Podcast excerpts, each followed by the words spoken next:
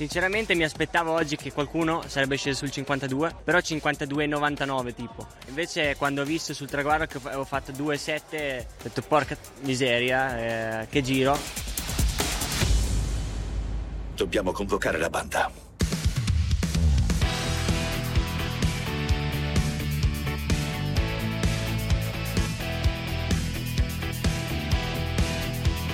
Convocati Weekend di Giovanni Capuano e Pierluigi Pardo. Porca miseria che giro, era Pecco Bagnaia, sì, eh, porca miseria che domenica. Allora, tra qualche istante vi raccontiamo la partenza del Gran Premio del Bahrain, prima gara del Formula 1 in questa stagione, partenza rimandata di qualche minuto perché si è fermata la macchina di Sergio Perez e dunque ha dovuto ricominciare da capo tutta la procedura. Allora il numero 800 24 0024 per prenotarsi, intervenire in diretta, seguiamo insieme la Formula 1, poi anticipiamo la MotoGP che scatta alle 19, l'Italia che gioca in Bulgaria alle 20 45, parliamo dell'Under 21, parliamo della svolta epocale dei diritti TV della Serie A, abbiamo tantissimi temi.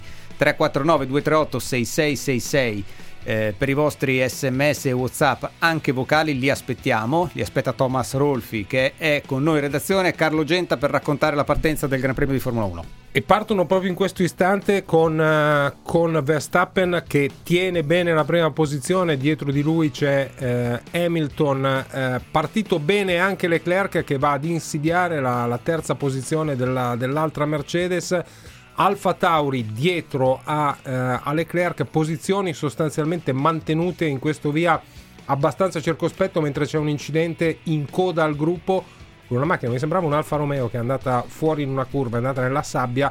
Io suppongo che ci sarà la prima bandiera gialla stagionale mentre c'è il sorpasso di Carletto Leclerc su, eh, su Bottas e quindi Leclerc in questo momento è terzo in regime di bandiera gialla per un incidente che abbiamo visto in, in, coda al gruppo, mentre c'è battaglia anche le, mm. tra le McLaren. Sì, deve aver perso un paio di posizioni Carlos Sainz, ma se il buongiorno si vede dal mattino è una Ferrari col piede sì. caldo, quella di sì, Carletto Leclerc. Ma poi, ma poi c'è, c'è, da dire che comunque bandiera gialla, ieri, eh? bandiera gialla era, non era nemmeno quotata perché l'incidente è stato insomma, uscita di pista in maniera piuttosto violenta. Ehm... Mazepin, bandiera gialla e safety car, fuori, fuori l'Aston Martin. Mazepin, Mazepin ha finito la sua corsa.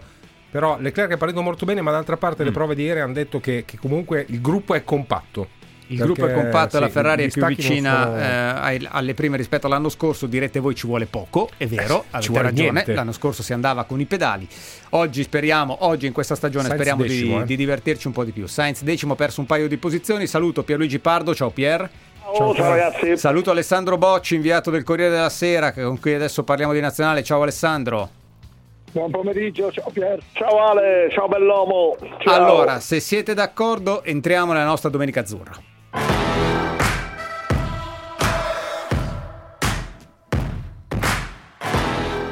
Noi non siamo una squadra che può gestire una partita, noi abbiamo iniziato con un concetto che è quello di, di, attaccare e noi dobbiamo continuare a giocare sempre anche se dovessimo andare in vantaggio. Se l'Italia non ha mai vinto qui vuol dire che comunque non è un campo semplice.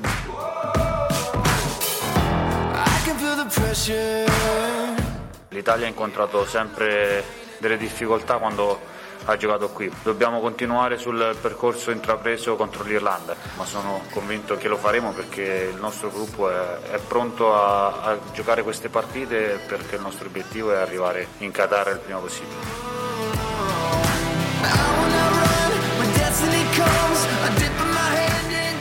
L'Italia ci tiene perché ha investito due anni di grande impegno di tanti giovani, Abbiamo allestito un'organizzazione importante che merita comunque che ci sia il fruitore di quell'evento che è il tifoso. Siamo convinti che entro il 7 di aprile avremo un riscontro a questa nostra richiesta che presenteremo alla UEFA. Il governo italiano io sono convinto che risponderà in maniera molto positiva.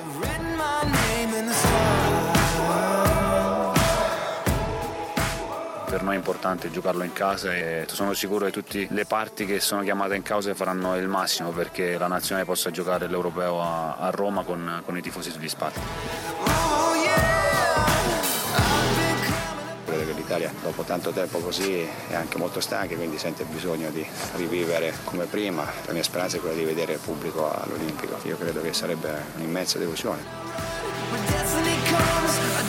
Eccoci allora, intanto c'è ancora la safety car a Sakir in Bahrain, eh, sono due le partite che gioca il calcio italiano in queste ore, in questi giorni, una 20.45 a Sofia dove non abbiamo mai vinto contro la Bulgaria e oggi siamo obbligati a vincere, così come l'eravamo a Parma contro l'Irlanda del Nord come la saremo eh, nella terza gara di questo trittico contro la Lituania, l'altra per evitare la beffa di perdere l'europeo che aspettavamo. Le quattro partite a Roma, abbiamo sentito un po' di protagonisti. Oh, se siete d'accordo mi faccio raccontare da Alessandro Bocci che oggi ha firmato sul Corriere della Sera un pezzo molto interessante sulla posizione dell'UEFA a proposito eh, di questa partita che il calcio italiano sta giocando fuori dal campo. Eh, Alessandro, possiamo provare un po' a ricapitolare cosa sta succedendo? Beh sì, la, la, questione è abbastanza semplice nel, nei, nei suoi tratti eh, principali, cioè eh, il presidente dell'UEFA Ceferin ha, de- ha, stabilito, ha detto che il prossimo europeo eh, bisogna giocarlo con il pubblico, una percentuale di pubblico, quindi ha chiesto alle 12 città un'impegnativa eh, in tal senso, cioè bisogna che, e quindi non può essere ovviamente la federazione a decidere una cosa così, perché in piena pandemia è evidente che ci serve un impegno del nostro governo. La cosa che mi sorprende e che secondo me non è tanto eh, illuminata è il fatto di chiedere entro il 7 aprile, cioè quindi ora, tutti noi sappiamo come adesso la situazione in Italia, ma anche negli altri paesi, a parte l'Inghilterra, chiedere una, una lettera in tal senso. Cioè il governo, io non dubito, Gravina lo sento molto ottimista, però onestamente mi metto nei panni del ministro Speranza, del Premier Draghi, eh, non è così facile garantire che con la situazione, col piano vaccinale così un po' claudicante eh, sì, si, si possa due mesi prima garantire che ci saranno 20.000 persone più o meno dentro lo Stadio Olimpico l'11 giugno. No, non è così semplice. Ne parlavamo no, giovedì mettono... anche a proposito della questione vaccini per eh, certo, gli atleti, gli atleti olimpici. Ma eh. ti mettono di fronte anche alle tue responsabilità perché onestamente eh, eh non è normale che il piano vaccinale sia zoppicante eh, è chiaro che oggi non, non puoi dire come saremo in, mm, eh, a, metà giugno. a metà giugno, però è chiaro che se a metà giugno saremo ancora in queste condizioni ci sarà qualcosa di catastrofico che non va bene. Non puoi met- chiedere la certezza a nessuno in questo momento, però mm, tutto sommato che, che ti mettano di fronte alle tue responsabilità quando c'è da organizzare un europeo, forse anche legittimo. Mm. Pier, tu cosa pensi? Io penso che questo è un tema enorme, è il tema di questo 2021, forse anche del 2022. A livello più generale esiste una riscrittura delle gerarchie del mondo legata alla velocità di ripartenza post pandemia e questa velocità di ripartenza la dà semplicemente la velocità con la quale si vaccina.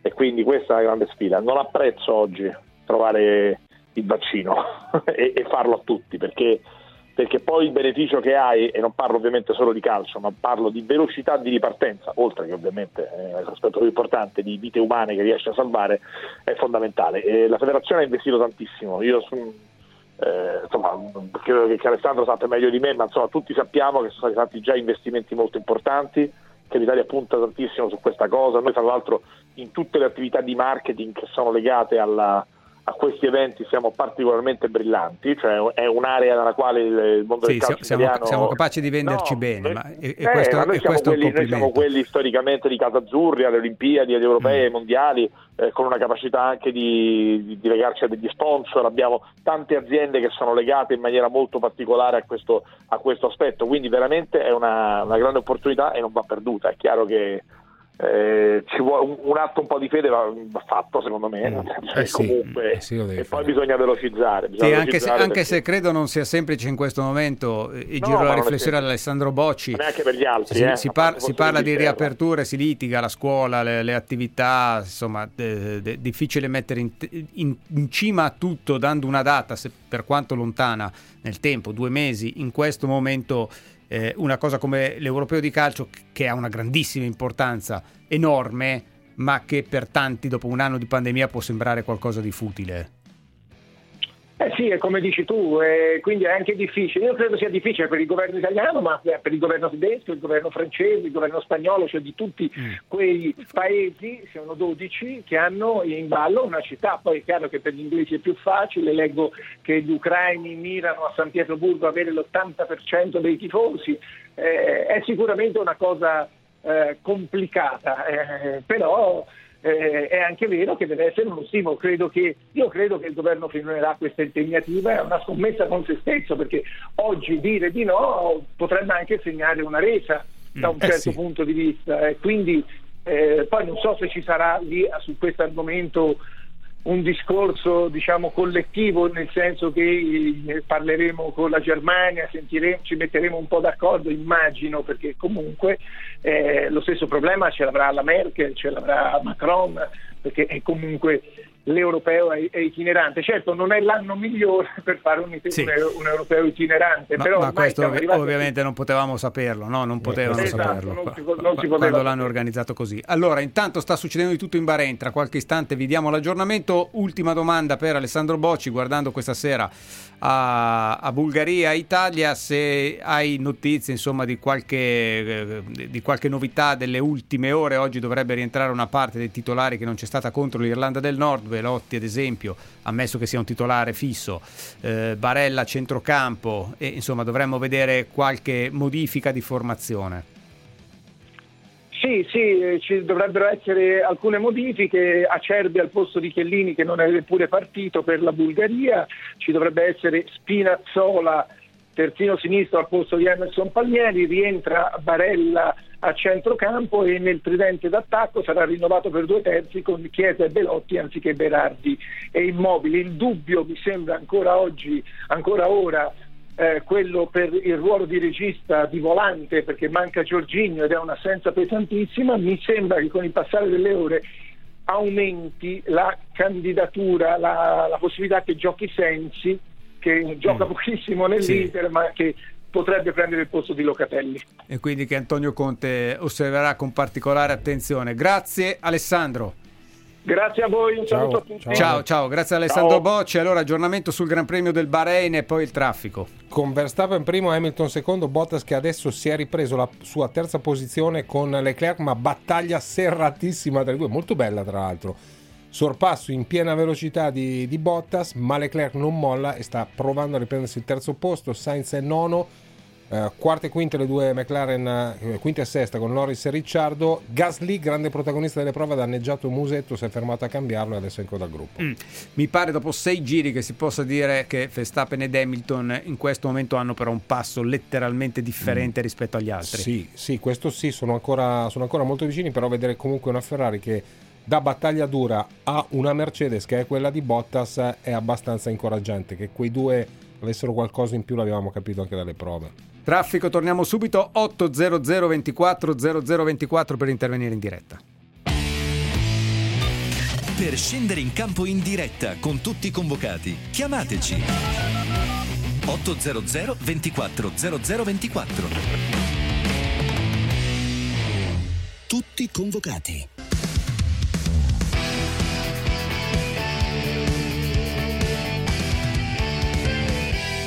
Convocati.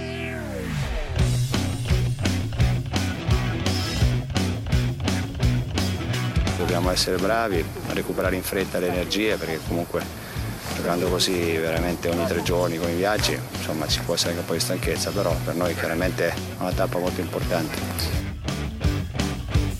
Allora, questa è la, la vigilia eh, di Roberto Mancini. Saluto, saluto, Filippo Galli. Ciao Filippo. Ciao Phil. Ciao, ciao a tutti. Allora, ciao. R- ricordiamo ciao. che non abbiamo mai vinto in casa della Bulgaria eh, e questa è una statistica abbastanza impressionante dal mio punto di vista perché poi nei numeri generali la differenza tra noi e la Bulgaria eh, ci sono, ci sono tutte anche a livello di, di, di vittorie, di pareggi, quindi siamo storicamente una nazionale più forte della Bulgaria. Bulgaria che ha preso tre gol in 13 minuti mercoledì eh, dalla Svizzera, che è il nostro vero avversario di questo girone. E però io non so cosa pensa Filippo Galli, fa, fa bene Mancini a predicare prudenza? Beh, io credo di sì, che, che, faccia bene, anche perché insomma, come ha detto lui, sono partite ravvicinate, eh, c'è poco tempo per prepararle e quindi è, è giusto, è, è giusto che lui, così predici prudente come hai detto tu, poi è chiaro che nella sua, nella sua testa, credo nella preparazione della partita, eh, pensi, pensi di, di, di, di, poterla vincere, no? perché comunque il divario tecnico eh, è, è, importante, dopodiché sappiamo bene che, che, il campo può dirci cose diverse e non è tanto la, la somma no, delle individualità che dà il totale, ma è sempre come, come poi interagiscono sul campo, questo è fondamentale, però io credo che la nazionale abbia finora dimostrato, la nazionale di Mancini davvero di essere una squadra con consapevolezza e una squadra che sa che sa proporre un certo tipo di gioco. Mm. Intanto c'è un Leclerc emozionante, eh? aggrappato al suo quarto posto. Aggrappato al suo quarto posto con, con, Norris, con la prima delle due McLaren, hanno fatto praticamente mezzo giro affiancato Appaiati, l'uno sì. all'altro in una... Adesso senza bestemmiare, eh, ti ricordi? Roba d'altri no, tempi. Ecco, senza bestemmiare. Come d'altri Ar- tempi. Arnoux Villeneuve. Sì, Arnoux Villeneuve. Sì, no, no, però la, la, scena è stata simile, insomma, hanno fatto... Chi, met- c'è in testa? Chi c'è in testa? Verstappen, Verstappen, Verstappen, Verstappen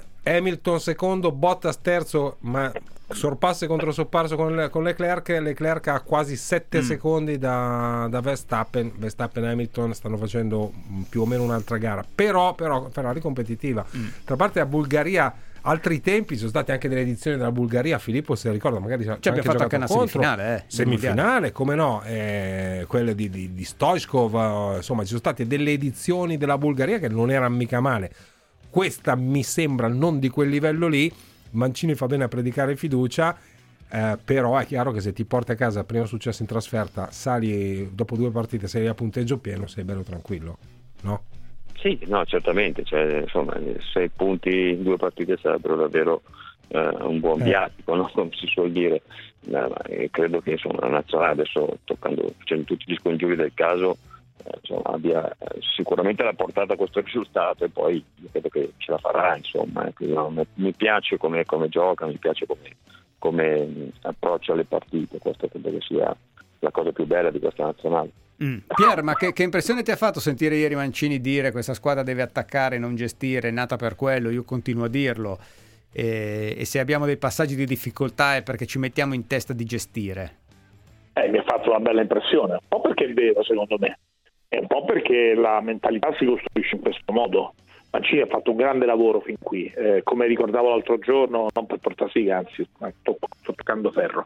E, dire, poi alla fine il lavoro di un commissario tecnico, il famoso esempio di, di Capello nel 2010, lo, lo, lo valuti nel, nella grande competizione. Però in questo caso possiamo dire che Mancini qualcosa di importante già l'ha fatto, perché già ha migliorato il calcio italiano, già ha fatto crescere i giocatori, già ha ricostruito una mentalità che non era così scontata. Questa è una nazionale che gioca bene, è una nazionale che prova a imporre il proprio gioco, è una nazionale che sta a pezzi dal punto di vista tecnico, psicologico dopo la delusione di Italia e Svezia e oggi invece è una squadra che gioca a pallone e che gioca molto bene. È chiaro che sono mancate un po' di, di, di prove del fuoco contro grandissime nazionali. Beh, ma, ma anche il crash test, eh, lo, lo, dicevamo sì, anche giovedì e venerdì. Con l'Olanda è andata bene, eh. però è chiaro che è troppo poco. Per, e, però l'Olanda in questo momento io credo non sia una grandissima. Sì, sì, no, infatti, grandissima. Però insomma, però, voglio dire, anche con la secondo me nella Nations League di quest'autunno siamo andati molto bene e del resto poi gli avversari non te le scegli, sappiamo che questo deve essere il momento proprio per i famosi crash test, no? con le, amichevoli con le grandi squadre Germania, Inghilterra eccetera eccetera.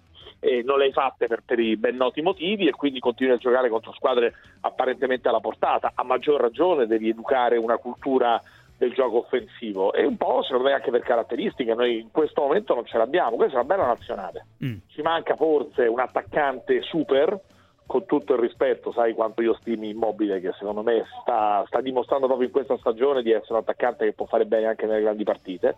Eh, sai quanto speranza però, però in questo momento questa nazionale non ha il 9 titolare. No, no, beh, non, non, hai, non, non hai Lewandowski non hai Lewandowski non hai Cristiano Ronaldo per, il resto, per il resto è una squadra molto forte un, e mm. comunque anche davanti non è che siamo messi male nel senso che non è che Immobile ma anche il crack la superstar no Pier mm. manca quel giocatore. però cioè, ci sono anche però eh, al, di, al, di, là del gioco, che è una nazionale che, che comunque ci, ci, ruba l'occhio e mm, qualche volta anche il cuore, eh, c'è da dire che ci sono giocatori che si stanno dimostrando anche a livello internazionale di buon livello, eh, perché eh, Ken, che in que- a sto giro non lo vediamo, gioca titolare nel Paris Saint Germain, Verratti inamovibile al Paris Saint Germain, Florenzi pure gioca titolare lì, Donnarumma chi lo discute, quindi... è eh? l'immediato futuro. Che Ken. per me è l'immediato Mm. futuro. Sì. Sai, è, una- è il mio vecchio cavallo di battaglia da, da quest'estate. Eh, il fatto che no, avesse questa etichetta di uno che nelle grandi partite, invece in realtà era semplicemente che non le aveva giocate le grandi partite, ma ha fatto una buona Champions, ha fatto un ottimo girone di Champions, ha fatto anche ricredere qualche, qualche critico tedesco che magari si ricordava un giocatore diverso. Quindi Immobile, secondo me, tante risposte le ha date. Belotti è un grande combattente. Insomma, le soluzioni ci sono, ma soprattutto è una squadra che crede nel gioco. Per cui Mancini, secondo me, fa benissimo. Fa, be- fa benissimo ad andare avanti su questa strada. Filippo, eh, chiaramente non è questa Ci sera il anche momento. due giocatori Sì. del Sassuolo, eh, anche Eh, questo è un grande Oh, tema perché in una nazionale giochista, in una nazionale giochista forse non è un caso che De Zerbi, che è il più giochista di tutti gli allenatori della nostra Serie A, abbia piazzato due ragazzi. Ma io allora, eh, questa contrapposizione di giochisti e di risultatisti eccedenti dobbiamo veramente uscirne come questa costruzione, eccetera. Ma è gioco del calcio, ragazzi, mettiamoci in testa una cosa, invece continuiamo a dover contrapporre, perché a noi tutti piace contrapporre, no? Eh, per cui, caspita, eh, io credo che il lavoro di De Zerbi sia straordinario da questo punto di vista, eh. è uno che, che- che mette i giocatori nelle condizioni di, di- di poter scegliere, di, di essere protagonisti e, e credo che poi insomma i, i giocatori ne traggano vantaggio, dopodiché il, il- calcio è un calcio collettivo, vogliamo che questa benedetta palla passi un po' tra i piedi di tutti, no? non possiamo avere dei giocatori che stanno guardando la partita perché la palla gli passa sopra la testa, credo che questo dovremmo essere d'accordo tutti e allora insomma ben venga Mancini, ben venga, ben venga Zerbi, ben vengano gli allenatori di questo tipo. Al di là dell'allenatore, io comunque vedo giocatori di buoni fondamentali individuali, eh, Filippo, perché m- mi viene in mente l'esempio di Calabria quando l'abbiamo visto a centrocampo nel, nel Milan in un ruolo totalmente non suo, ha giocato con una ehm, dimestichezza che ti fa dire che Ma- sono ma- giocatori ma- di buon ma individuali. Perché lui ha fatto un percorso, al di là ovviamente c'è tutto quello che sta facendo Pioli, per carità, no? e tutta l'esperienza che ha fatto il ragazzo, ma perché eh, eh, davvero lui nel suo percorso ha fatto questo, lui ha cominciato come, come esterno destro d'attacco, con noi ha giocato anche a centrocampo, anche in settore giovanile, ed è chiaro che fai tutte esperienze che poi eh, la tecnica la devi sempre, come posso dire, rendere funzionale al gioco. Il gioco è spazio e tempo, e lì de- dentro devi, devi metterla. E, e quindi quando uno si sa, come posso dire, eh, destreggiare, come hai detto tu, in, in zone di campo diverse, con eh, attorno avversari di tipo diverso, questa è, è l'essenza della tecnica, perché la tecnica, tutti, siamo tutti d'accordo che ci voglia la tecnica, poi dobbiamo metterci d'accordo su come eh, vie- viene- deve essere insegnata, come mettere i giocatori nelle condizioni perché questa tecnica migliori. E qui è chiaro che parliamo di settore giovanile, parliamo di tutto un percorso, quindi non stiamo parlando già di chi è arrivato in nazionale. Però come vedi anche i giocatori che sono eh, avanti negli anni, passatemi temi, tra virgolette, no? come i giocatori del, non, non Locatelli ma eh, Berardi piuttosto che Caputo, sono giocatori che, siano- che sono cresciuti, che sono cresciuti nonostante almeno insomma, si- siano nella piena maturità. No? Certo, I- ieri si è aperto anche un grande dibattito durante Italia-Spagna Under 21 sulla nostra fisicità contro il, il loro, il loro talento, non organizzazione perché eravamo organizzati ovviamente anche noi. Ne parliamo magari dopo le 18 e, e facciamo un ragionamento. Allora, eh, abbiamo la pausa, io ringrazio Filippo Galli, ciao, Ciao, Filippo. fino a presto. Ciao, ciao a tutti, grazie a Ciao, voi. ciao, alla prossima, Ciao, saluto anche te Pier, ciao, a domani. Sì, ho Albania-Inghilterra alle 18 sul 20, se volete vederla, siamo qua, eh, molto interessante. Kane dal primo minuto. Ciao, A ciao dopo, Pier. ciao, Pier. Ciao, ciao, ciao. Eh, aggiornamento invece dal Bahrain. Verstappen, Hamilton, Bottas, Ricciardo, Sainz, Raikkonen, Perez, Ocon, eh, anche perché è cominciato il, il ballo dei, dei pit stop e Leclerc è stato tra i primi a fermarsi.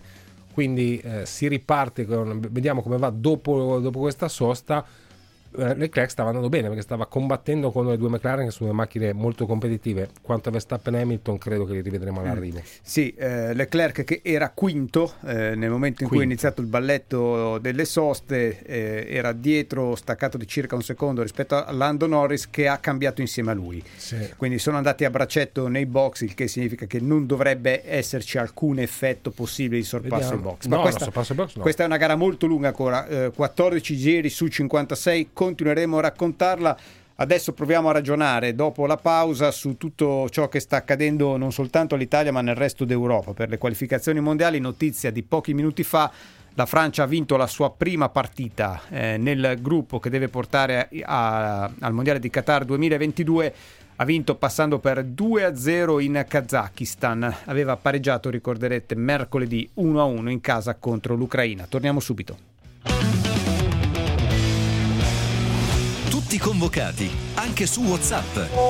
Tutti convocati, anche su WhatsApp. Lasciate i vostri messaggi vocali al 349 238 6666. 349 238 6666. Tutti convocati. Tempo in diretta. Dominio sempre più assoluto dell'anticiclone sull'Italia, caratterizzata da una nuvolosità sempre più scarsa nel corso delle prossime ore, in molti casi anche quasi del tutto assente. Poche e innocue velature interesseranno solamente il nord-est. Domani l'egemonia dell'alta pressione sarà ancora più evidente sul nostro paese, sia in termini di soleggiamento sia in termini climatici. Il cielo risulterà pressoché sereno al massimo poco nuvoloso su tutto il territorio nazionale. Da segnalare solamente nel corso della mattinata la possibile formazione di foschie sulle aree pianeggianti, tuttavia in rapido dissolvimento. Nel corso del pomeriggio, al di là di qualche nube sul Triveneto, avremo cieli limpidi praticamente ovunque, temperature in aumento su tutti i settori. Con le previsioni di ilmeteo.it è tutto, per rimanere aggiornati scaricate la nostra app ufficiale. Un saluto da Stefano Ghetti.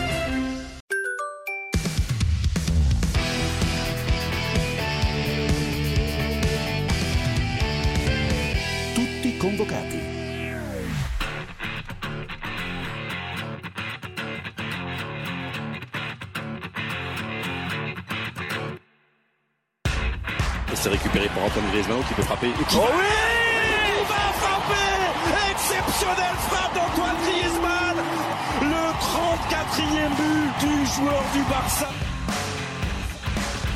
Umut Meraş. Tete önündeydi. Hakan Çalhanoğlu. Hakan topu verdi gol. Hakan Çalhanoğlu. Müthiş vuruyor Hakan. Attention, Lukaku qui euh, va s'emparer de la balle. Attention, Romelu Lukaku La parade et l'égalisation de Romelu Lukaku. Les Belges répondent, on l'avait dit, avec leur individualité. Ah, giocano anche gli altri. Che gol ha fatto ieri Lukaku? Eh, che gol Strano. ha fatto ieri Lukaku? Strano, l'ha fatto Strano. l'ha fatto strano. Eh, Sandro Sabattini, ciao. Ciao Sandro. Ciao, buona domenica. Che, che gol ha fatto Lukaku? Strano, bello, non so. Bello, Eh, io bello, dico la verità, un, bello, un po' strano. È stato, è stato, ma io mi, mi ci metto per primo, eh. È stato un po' sottovalutato un, un paio d'anni fa, un anno e mezzo fa, insomma, anche quando si è cominciato a ragionare di lui, eh, si vedeva Conte insistere che lo voleva a tutti i costi. Ma Conte è l'allenatore ideale per, per Lukaku perché è l'unico allenatore che nella carriera di Lukaku gli ha dato campo aperto per giocare. Lukaku a ridosso dell'area è un giocatore for- forte, comunque forte ovviamente, ma magari che si esprime meno bene, meno prepotente rispetto a quando, come succede con l'Inter, eh, a campo aperto per eh, galoppare e fare assist o segnare. Mm. Quindi l'ha Certo, migliorato, cioè Lukaku deve, fra virgolette, ringraziare Conte. Ha migliorato fisicamente, L'ha abbiamo letto, abbiamo- eh, l'ha migliorato anche fisicamente, non so, diete, preparazione, eccetera, eccetera, ha diminuito. Sì, questo l'ha detto Lukaku, Ha eh. perso ha detto, diversi ho imparato chili, a mangiare decina- meglio. Ha perso una decina di chili, che per un, un- un giocatore così vuol dire, vuol dire potenza, vuol dire velocità, vuol dire tutte queste cose. Beh, che, che sorprende continua a essere l'impressionante continuità realizzativa che ha Lukaku, perché mh, si contano sulle dita di una mano le partite che Lukaku, al di là dei gol che fa, sbaglia, perché sono veramente poche. Quindi questa continuità di rendimento è impressionante. Sandro? Vero, vero, vero. Sì, sì, ma continuità de- è chiaro, poi noi eh, me- me- mettiamo nel, nel foglio Excel, nella casella, ne- i rigori, insomma, quelli eh, fanno su un gol. Però, Sì, anche una- perché li segna no, quasi no. tutti, eh. Bisogna anche buttarli dentro, sì, sì, sì. Ma no, io poi- c'è un particolare tecnico di Lukaku che comunque va evidenziato, è il più grande calciatore della storia probabilmente del calcio di piatto. Eh, perché lui fa i gol capito di piatto credo che ci siano pochissime eccezioni se non quelli di testa ed ha una potenza nei muscoli un'esplosività una forza impressionante È vero, anche quando ha fatto gol, sto pensando anche l'anno scorso, eh, diciamo da una certa distanza era sempre fatto con degli interni collo mezzi piatti a giro. è, è raro vedere di Lukaku la, la bastonata, proprio quella dritto mm. per dritto. Forse ci prova su punizione ogni tanto. Sì. Mi, mi, viene in mente una traversa presa con lo Shakhtar quest'anno in Champions League con una punizione tirata proprio, proprio dritto per dritto. È allora, il tiro più preciso che c'è. Mm, eh. mm, sì, ad avere è la forza molto, di molto farlo. Bravo, eh, avere la forza di farlo è molto bravo a piazzarlo. Quindi quando lo calcia Lukaku con quelle gambe lì, mette forza nella precisione, allora va lì a prendere. Allora, abbiamo detto la Francia che ha vinto eh, 2-0 in Kazakistan, e quindi ha parzialmente riscattato il pareggio casalingo di mercoledì contro l'Ucraina. Poi in questi giorni abbiamo visto la Spagna beffata dalla Grecia, eh, 1-1. Abbiamo visto l'Olanda che poi ieri ha vinto, travolta però 4-2 dalla Turchia. Beh, il Belgio in fondo, il Belgio è una delle prime due o tre nazionali del ranking FIFA. Eh, ieri ha soltanto pareggiato a Praga. Queste sono qualificazizioni un po' anomale, Sandro. Sì, un po' anomale con risultati un po' anomali. Eh, mi viene in mente la Turchia che nessuno si aspettava di questa portata, eh, in mente, vengono in mente le difficoltà anche di altre, di, altre, di altre, grandi. Noi per fortuna siamo a riparo con la nazionale perché mi sembra che della nazionale si possa dire tutto il bene possibile, ma super bene anche della continuità che sta avendo con Mancini, sia che si tratti di qualificazioni europee sia che di, di, di qualificazioni mondiali. Sì, è per questo che è importante, è importante vincere, provare a vincere in Bulgaria perché insomma con tutte le grandi che, che, fanno un po' fatica poi recupereranno terreno fatalmente. Però se tu ti metti lì bello tranquillo con 6 punti una vittoria in trasferta dopo due partite poi viene avanti Svizzera a settembre, però insomma indirizzarsi bene è fondamentale. Sì, le tre partite sono fondamentali, eh, perché sì, io eh. torno, ne abbiamo parlato già giovedì, noi poi abbiamo il, la gara più importante e più pericolosa del girone, la trasferta in casa della Svizzera, ce l'abbiamo nella settimana maledetta del calcio italiano, inteso per nazionali storicamente, che è la prima settimana di settembre. No, Sandro, quando, quando sì, s- sì. solitamente andiamo incontro a figuracce. Sì, sì, sì, è vero, però guarda, un, la storia è fatta anche per essere cambiata e ultimamente io credo che insomma, la, ci sia stata anche una certa uniformità e credo che non farà eccezione anche il prossimo calendario sulla, sulla ripartenza di settembre. Quella era, era una grande storia una che, che, ci regalava delle pagine, delle pagine anche molto tristi, volendo, deludenti, però quando effettivamente il nostro campionato iniziava 20 giorni, un mese dopo rispetto a tutti gli altri.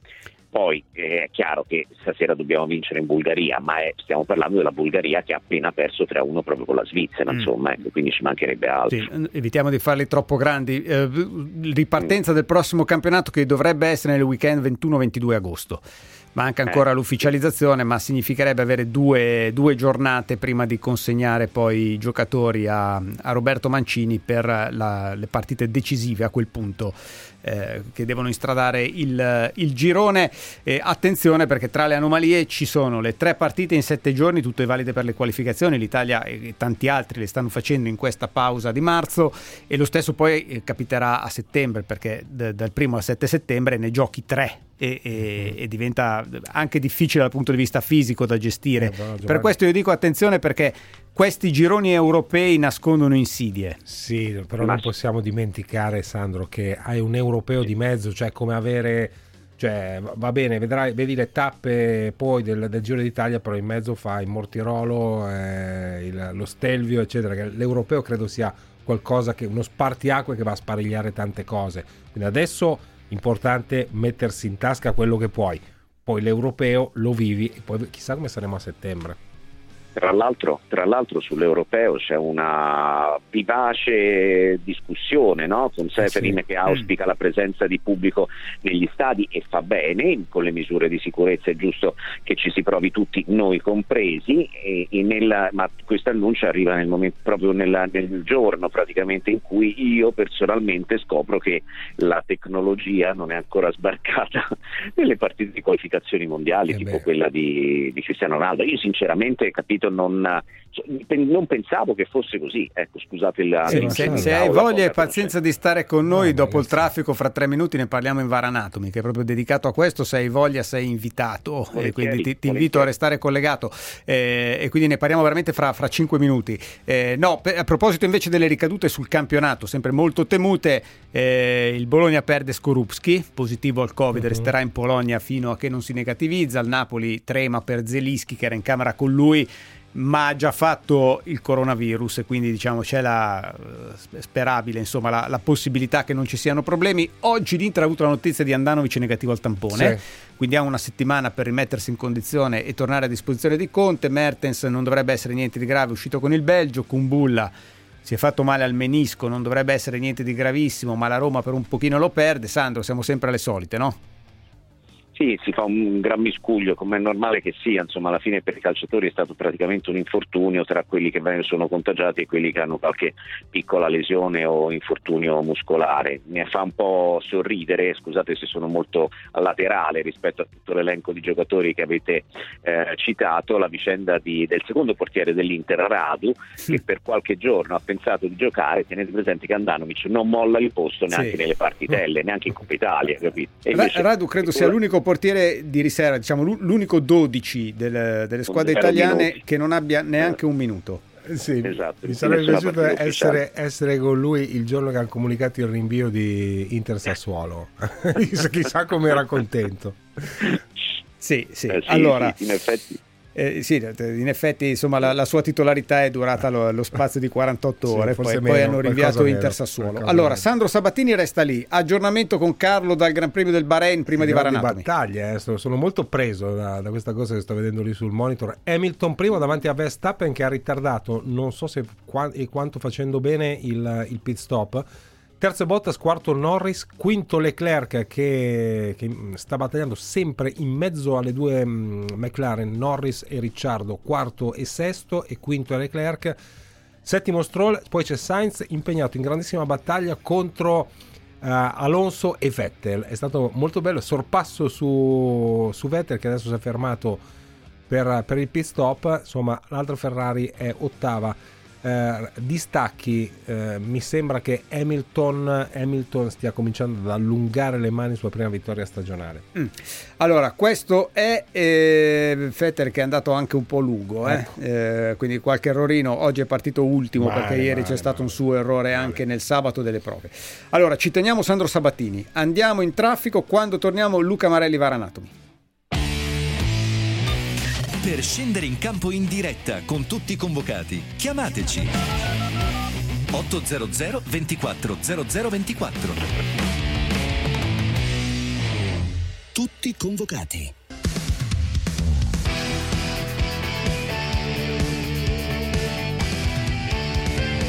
Tutti convocati. VAR Anatomy con Luca Marelli. Portugal e de Cristiano Ronaldo, depois deste momento que podia ter dado o terceiro gol e os três pontos a Portugal. A jogada, o desvio de Cristiano vai, e depois vai cá devagar, está. Vai em câmara lenta, vai em câmara lenta e neste momento está dentro é, da baliza, é gol. Está completamente dentro. Questi sono i due amici colleghi portoghesi che ieri sera fa- faticavano a credere a quello che hanno visto a Belgrado, eh, dove Serbia e Portogallo è finito 2-2 al minuto numero 93.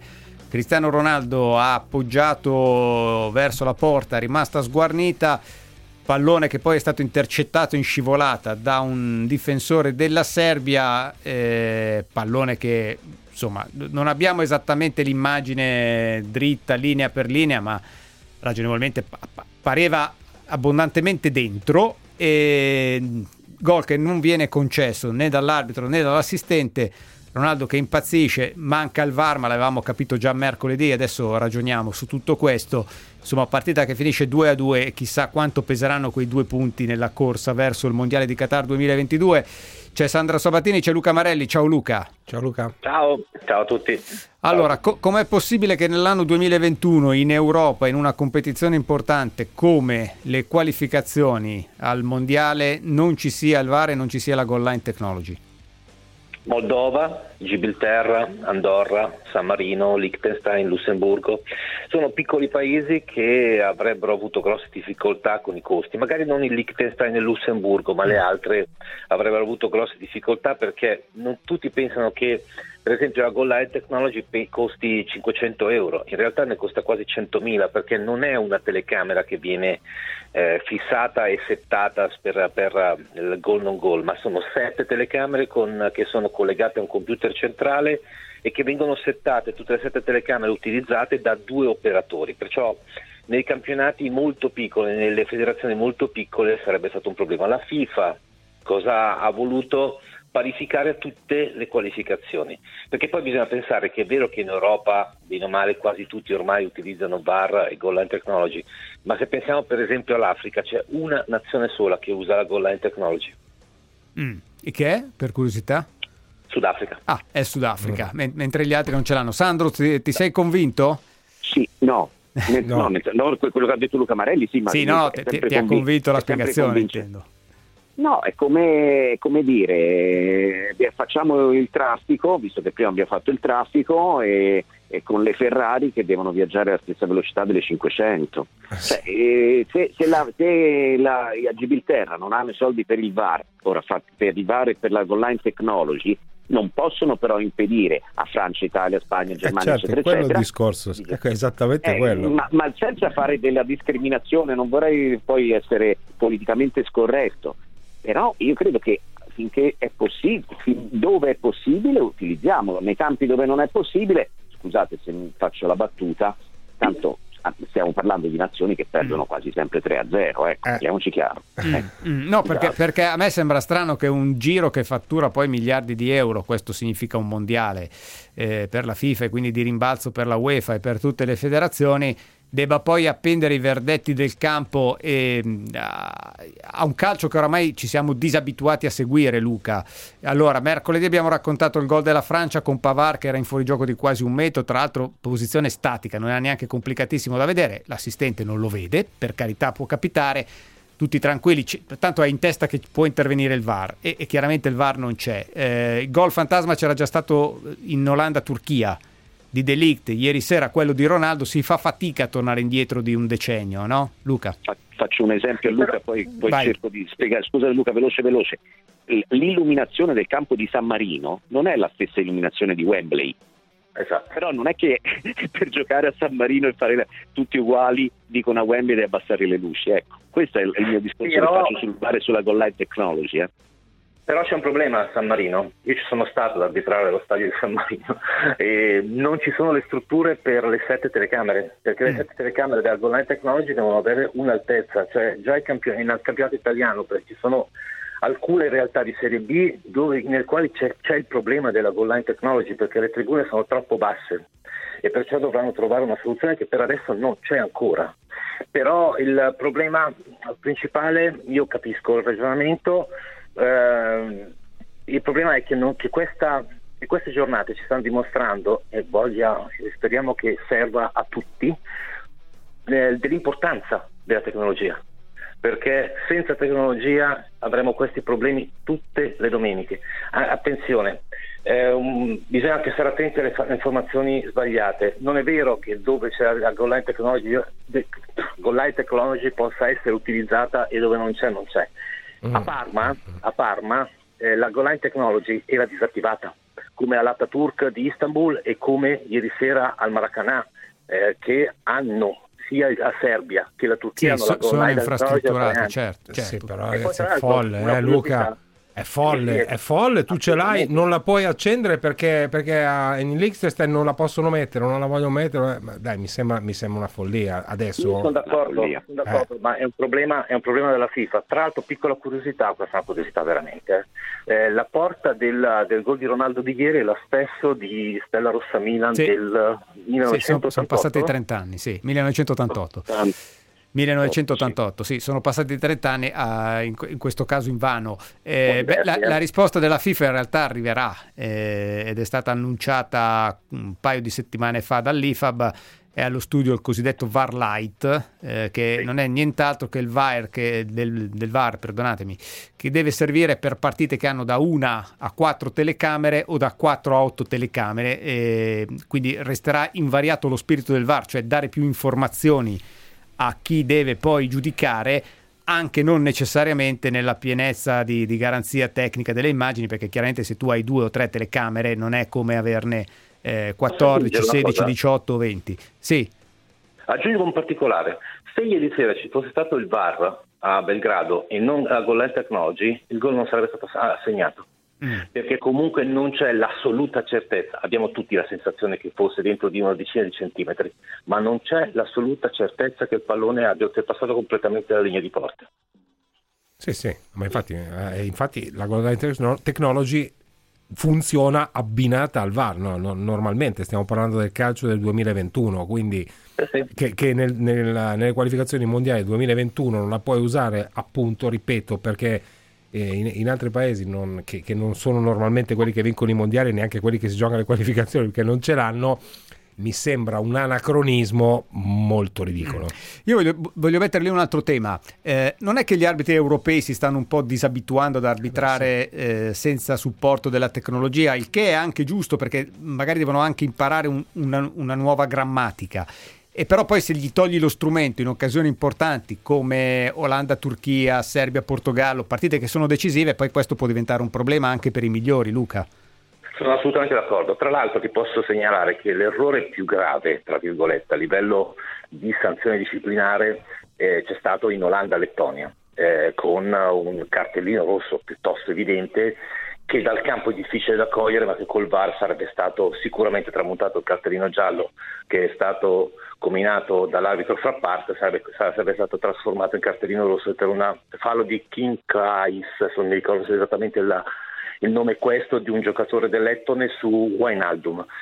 Il problema è questo, che in queste giornate di qualificazione abbiamo visto veramente tanti errori, tanti errori. E, la, quello che dici secondo me è corretto perché ormai gli arbitri, soprattutto delle nazioni più importanti, Francia, Inghilterra, Germania, Italia, sono un po' abituati ad avere il supporto tecnologico e sono disabituati ad arbitrare così. Ti faccio un esempio molto banale. Gli arbitri di Serie A che scendono in Serie B sono, sono gli arbitri che stanno commettendo più errori in Serie B, eh certo. perché non sono abituati. Non sono più abituati ad arbitrare e a decidere solo ed esclusivamente sulla base di quello che vedono in campo e anche i movimenti sono diversi tra la Serie A e la Serie B. Pensa agli assistenti, gli assistenti in Serie A devono eh, sottostare alla direttiva del wait and see oppure di aspettare comunque la conclusione dell'azione. In Serie B no, perché non c'è il VAR e perciò diventa molto problematico e, la, e, tutto si riverbera naturalmente sulle decisioni che spesso sono un po' differenti. Mm, che, be- che bel cortocircuito, va bene, grazie Sandro, ciao. Ciao Sandro, a presto. Sandro l'abbiamo perso, sì. Ciao, ah, no, ciao, ciao, ciao Sandro, grazie. Ciao Luca, a domenica prossima. Ciao, buon lavoro a tutti. Grazie, grazie Luca Marelli. Eh, è il secondo momento delle soste in Bahrain. Sì, secondo momento delle soste per Hamilton che si è già fermato mentre Verstappen si è rip- che stava andando velocissimo prima della, della, fermata di Hamilton, si è ripreso la, la testa della gara, adesso davanti a Bottas che non si è ancora fermato, subito Hamilton fa il miglior tempo con, con le gomme medie nuove Quarto Norris, quinto Leclerc, sesto Ricciardo rimangono lì come sono già praticamente dall'inizio. Settimo in questo momento è Perez, ottavo Sainz. Eh, sì, Sainz che, ha incassato un sorpasso di pura mm. velocità mm. da Perez, Beh, Perez e dalla sua forte. Red Bull e, e poi non è riuscito a tenere adesso a 4 secondi di distacco dalla settima posizione eh, che è occupata da, eh, da Sergio Perez. Complessivamente diciamo che il dato politico della prima ora di questa stagione di Formula 1 è che la Ferrari rimane lontana da Mercedes e Red Bull, ma, eh, e quindi diciamo sì. lontana dal podio a meno che qualcuno non, non, combini dei pasticci e magari ci saranno delle gare, ma è molto più vicina sì. ri- alle altre rispetto a quanto non lo fosse l'anno scorso, quando era la quinta, la sesta forza del mondiale e nemmeno più la terza. No, ma però anche, anche da... Cioè, è lontana da Hamilton e da, da, Verstappen, da loro due, però la distanza non è abissale come quella che vedevi, che vedevi l'anno scorso, almeno in questa prima corsa, quindi quei due lì è chiaro sono i più forti, mm, probabilmente si giocheranno un mondiale, probabilmente sarà un mondiale estremamente combattuto però eh, con, con, tutti gli altri umani la Ferrari più o meno se la sta giocando. Mm. Ferrari che l'anno scorso ha chiuso il mondiale costruttori al sesto posto, alle spalle di Mercedes, Red Bull, McLaren, Racing Point e Renault. Sì. E, e, quindi già sarebbe un bel passo. Inaccettabile, quante volte l'hai visto lo, doppiata? Lottare, lottare per la terza posizione complessiva come valore di scuderia. Ci dobbiamo fermare, ci dobbiamo fermare perché c'è il GR, poi abbiamo ancora un'ora da passare insieme fino alle 19, abbiamo ancora tanti temi da analizzare, 800 24 0024, vi aspettiamo, torniamo fra pochi minuti. Siete tutti convocati anche sui social. Anche sui social. Scriveteci a tutti convocati su Twitter o cercate la nostra pagina Tutti convocati Radio 24 su Facebook. Tutti convocati. Cina, Stati Uniti, il nucleare iraniano, la crisi libica, il dossier immigrazione, l'Africa semisconosciuta. Tutti hanno diritto ad avere un'opinione, ma noi tutti abbiamo il dovere di averla informata. Per questo ogni giorno vi raccontiamo la grande attualità internazionale, con voci dal campo, con le analisi più autorevoli, con le nostre copertine e con quel tocco musicale che non ti aspetti. Sono Giampaolo Musumeci. Vi aspetto tutti i giorni, dal lunedì al venerdì alle 16, con Nessun luogo è lontano. Naturalmente qui, su Radio 24.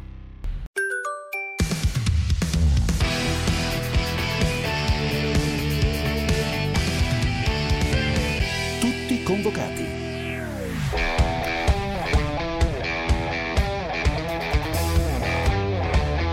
Seconda ora di tutti i convocati weekend che apriamo. 800 24 0024 sono aperte anche le nostre linee. Se volete intervenire prenotatevi e abbiamo spazio fino alle 19 349 238 6666 sms whatsapp anche vocali.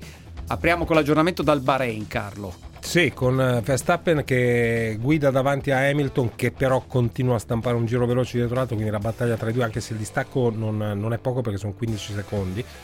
Eh, non è finita per, per, la prima posizione, terzo è Bottas, quarto Perez, quinto Sainz, sesto Norris, settimo Leclerc che però si è fermato per il secondo pit stop, quindi contiamo di rivederlo battagliare per, uh, con, quantomeno con, con, le due McLaren. Eh, qui, uh, ottavo è Ricciardo con l'altra McLaren, nono Stroll, quindi Raikkonen Russell e via via tutti gli altri. Si è ritirato Alonso. Giro numero 37 su 56 di questo Gran Premio del Bahrain che stiamo seguendo su Sky Sport. Sì. Perché adesso parliamo della rivoluzione, della rivoluzione televisiva eh, che abbiamo dato in diretta venerdì, quando eh, mm-hmm. qualche minuto dopo le 14 vi abbiamo annunciato che la Lega di Serie A aveva votato eh, Dazon come partner a questo punto prevalente, con tutte le 10 partite di cui 7 in esclusiva e 3 in coesclusiva.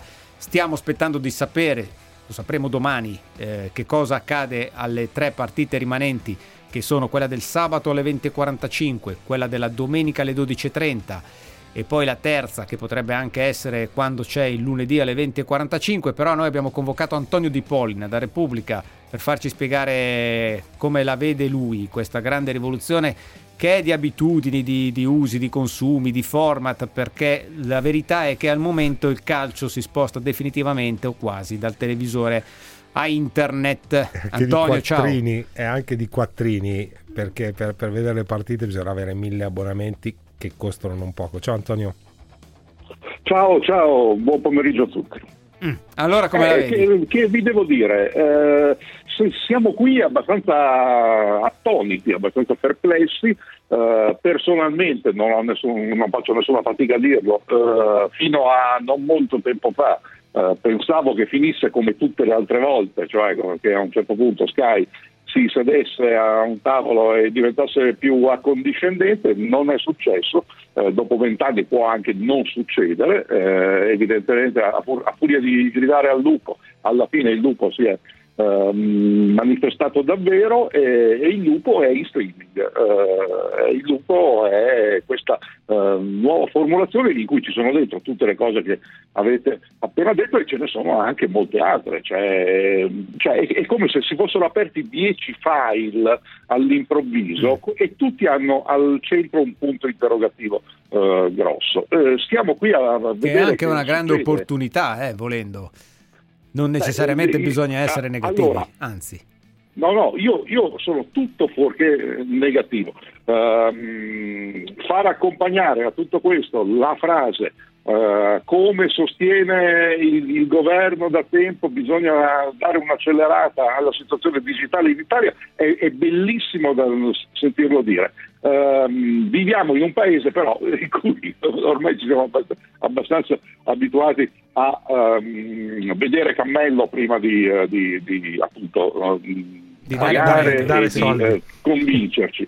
Esattamente. Ehm, noto solo due cose. Eh, le- ho letto, siamo a Radio 24, posso citare quindi una bellissima intervista a Veronica Di Quattro stamattina sul Sole 24 Ore che ehm, spiega parecchie cose e soprattutto viene sollecitata a eh, ehm, Veronica Di Quattro è, è, eh, il numero uno di Dazon Italia. Ehm, e per esempio inizia già a eh, ventilare l'ipotesi di un canale del digitale terrestre ehm, per chi ha- avrà problemi di connessione. Ora, quando, quando sento canale di, digitale terrestre vuol dire che ci deve essere un modo per, per far pagare come ai tempi del decoder di Mediaset Premium più o meno o con la schedina dentro e tutto quanto. Benissimo, stiamo a vedere che succede.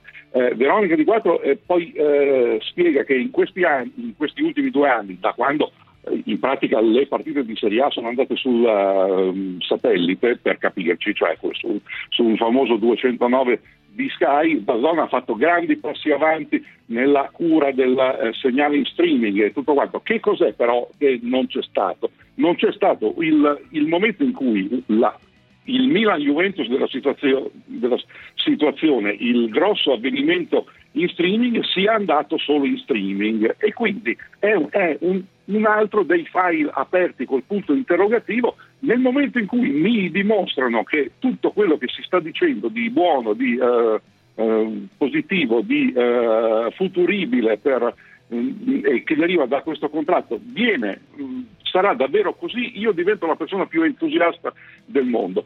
Dovendomi basare sui fatti, su quello che è successo finora, mi riservo di eh, stare a vedere quello. Cioè, dovete convincermi, ma, ti ma se mi tieni per un momento in cassetto con voi. l'entusiasmo, certo. Eh, poi c'è anche un altro grande tema, secondo me, che, che chiaramente in questo momento è secondario, ma io penso eh, si trasformerà in primario tra, tra qualche mese. E cioè noi dobbiamo abituarci a un diverso racconto del prodotto calcio in Italia.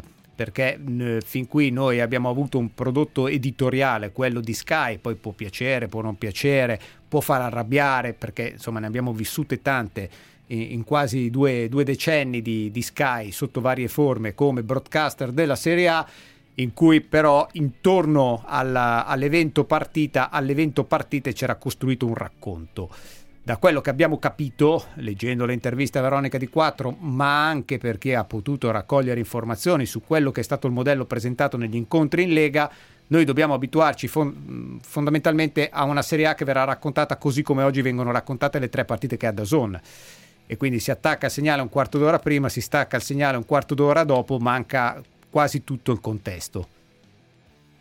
Questo è un altro dei famosi file aperti col, col punto interrogativo. Eh, faccio notare che... Magari piace di più così, eh? però non so. Oh, no, no, no, no, guarda, stai, stai parlando con uno che tre anni fa, quando loro partirono, al di là del- di quelli che furono i problemi tecnici, lo streaming e tutto quanto, certo mi ricordo benissimo che io stessi, guardate che questi però stanno eh, in- imponendo, proponendo anzi, è è il termine esatto, un modello completamente diverso in cui a fine partita, una volta che parlano i, i due allenatori, via liberi tutti a fare altro, a cliccare altro, a spostarsi su altro per- perché il discorso si esaurisce lì. Mi ricordo benissimo che lo, lo scrissi nei primissimi tempi, guardate che questa cosa è eh, esattamente l'opposto di, di come siamo abituati eh, e, e come ci ha abituato Sky, come hai giustamente eh, detto eh, tu finora, il racconto, quella modalità di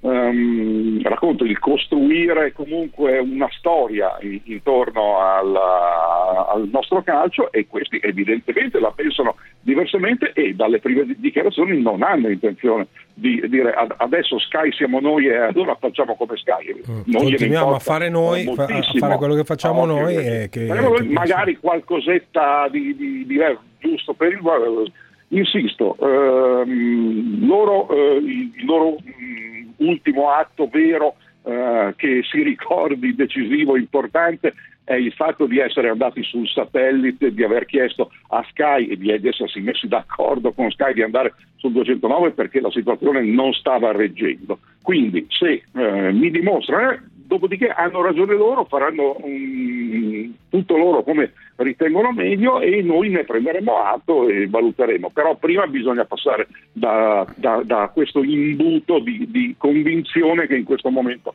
personalmente eh, lascio in sospeso. Mm.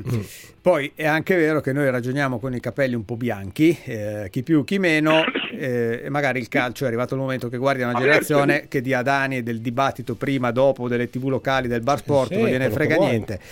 Ed è già tanto se Vediamo. arriva a 20 minuti di fruizione della singola partita nei- Sì, nei, momenti decisivi, perché c'è sappiamo. anche questo, è un ragionamento che è stato fatto anche ad alta voce in sedi importanti istituzionali in Italia e in Europa. Sì, sì, ma perché è così, no? il, futuro, il futuro è anche questo, le, le nuove generazioni hanno, hanno bisogno di velocità anche di fruizione dei prodotti, però, però eh, ha ragione Antonio quando dice che dietro a questa, a questa grande rivoluzione, dietro a questo vestito, bisogna vedere che cosa, che cosa esiste ancora. Poi eh, io sono anche curioso di capire qual è il futuro di Sky, perché è possibile mantenere e far viaggiare ancora mh, la- que- quell'astronave che è Sky in questo momento senza il eh, prodotto calcio di Serie A? Guarda, le voci dal di dentro in questo momento ovviamente c'è del pessimismo, ma non, ma non ho sentito della rassegnazione e, e credo che, che dipenda dal fatto che eh, da, da quello che abbiamo detto finora.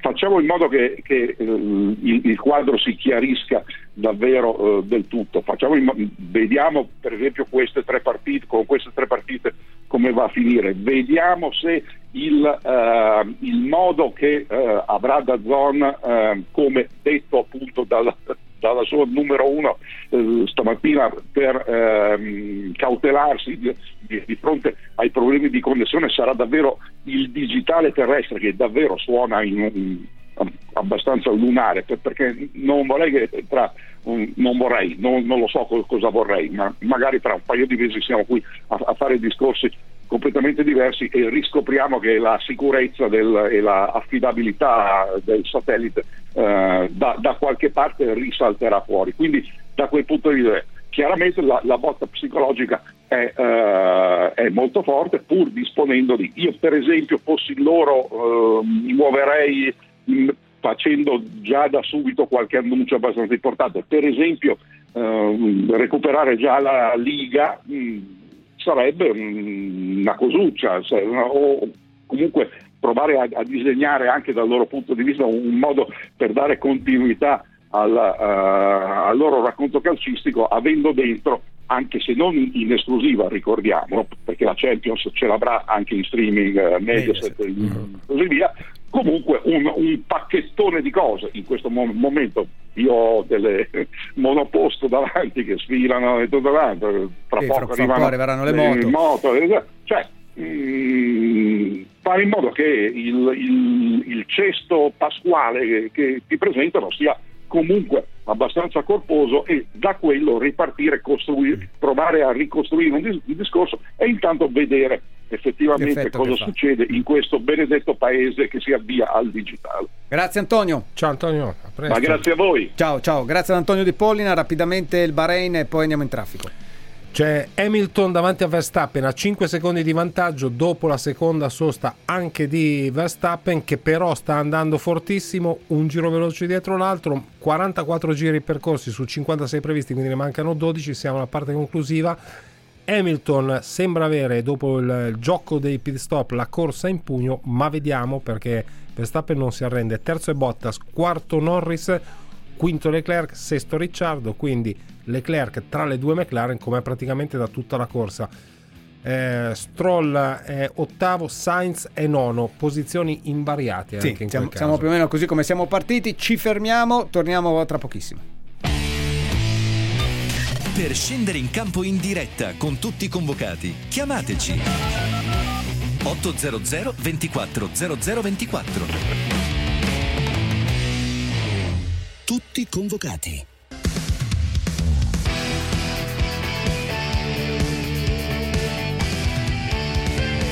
Tutti convocati.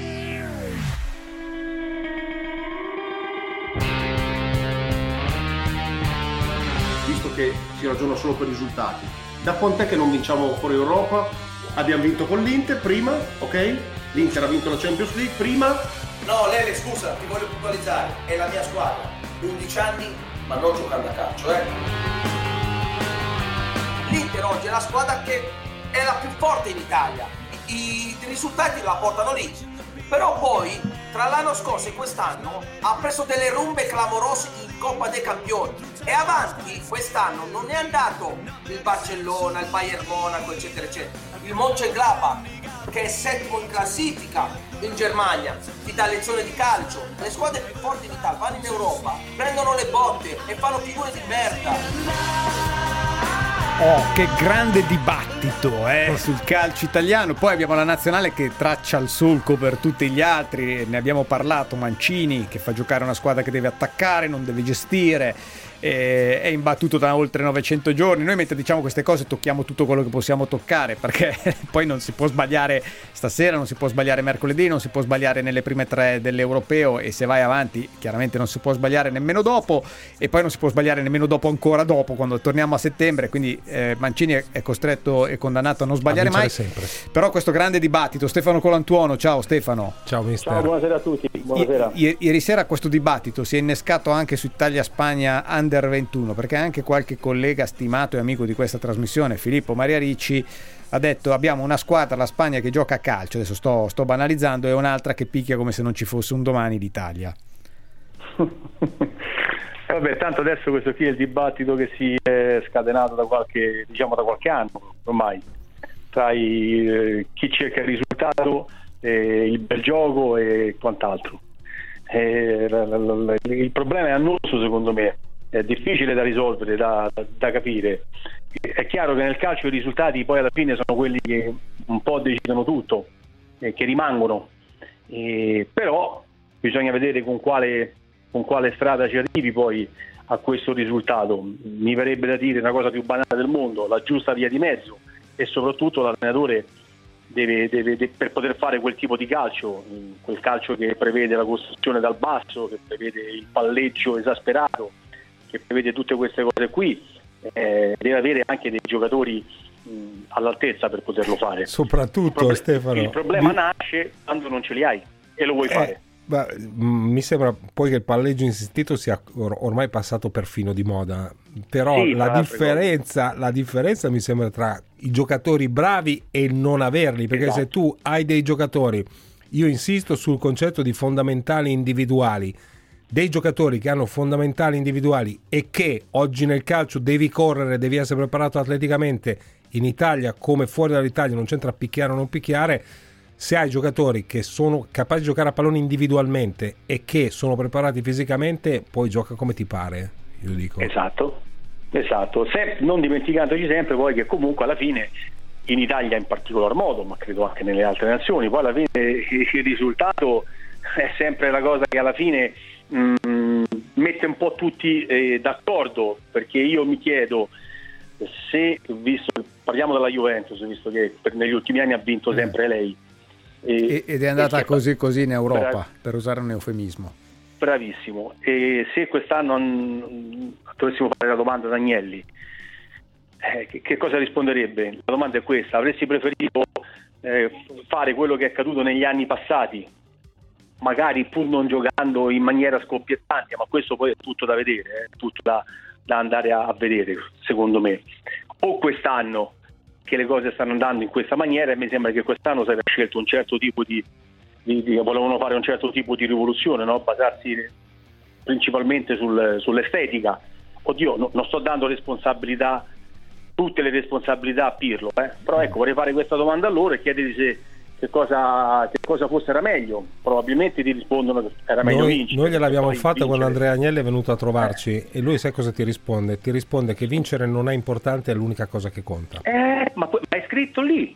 Eh. Eh, prima di entrare eh, allo stadio, prima di fare l'ultimo passo per entrare dentro nel rettangolo di gioco, questa frase campeggia lì sulla destra, Mm. scritta bella grossa ed evidenziata. Eh, appunto, ecco perché poi dico che alla fine poi, poi, possiamo disquisire su tutto, ci mancherebbe. L'importante però è questa cosa qui, non, non farla diventare esasperata. Adesso vedo in alcune partite il portiere tocca la palla più del regista. In alcune, in alcune, partite parlo, eh. non tutti lo fanno, però vedo che il portiere è diventato regista. Mm. Sì, ma diventa quasi difficile anche farci la pagella del portiere. Esatto. Perché una volta esatto. se il portiere parava bene 7, se il portiere faceva il suo 6, se, se, faceva male 5, malissimo 4. E adesso in realtà una parte del voto devi anche riservarlo alla, certo. all'altra mansione che gli hai dato, quella del centrocampista aggiunto.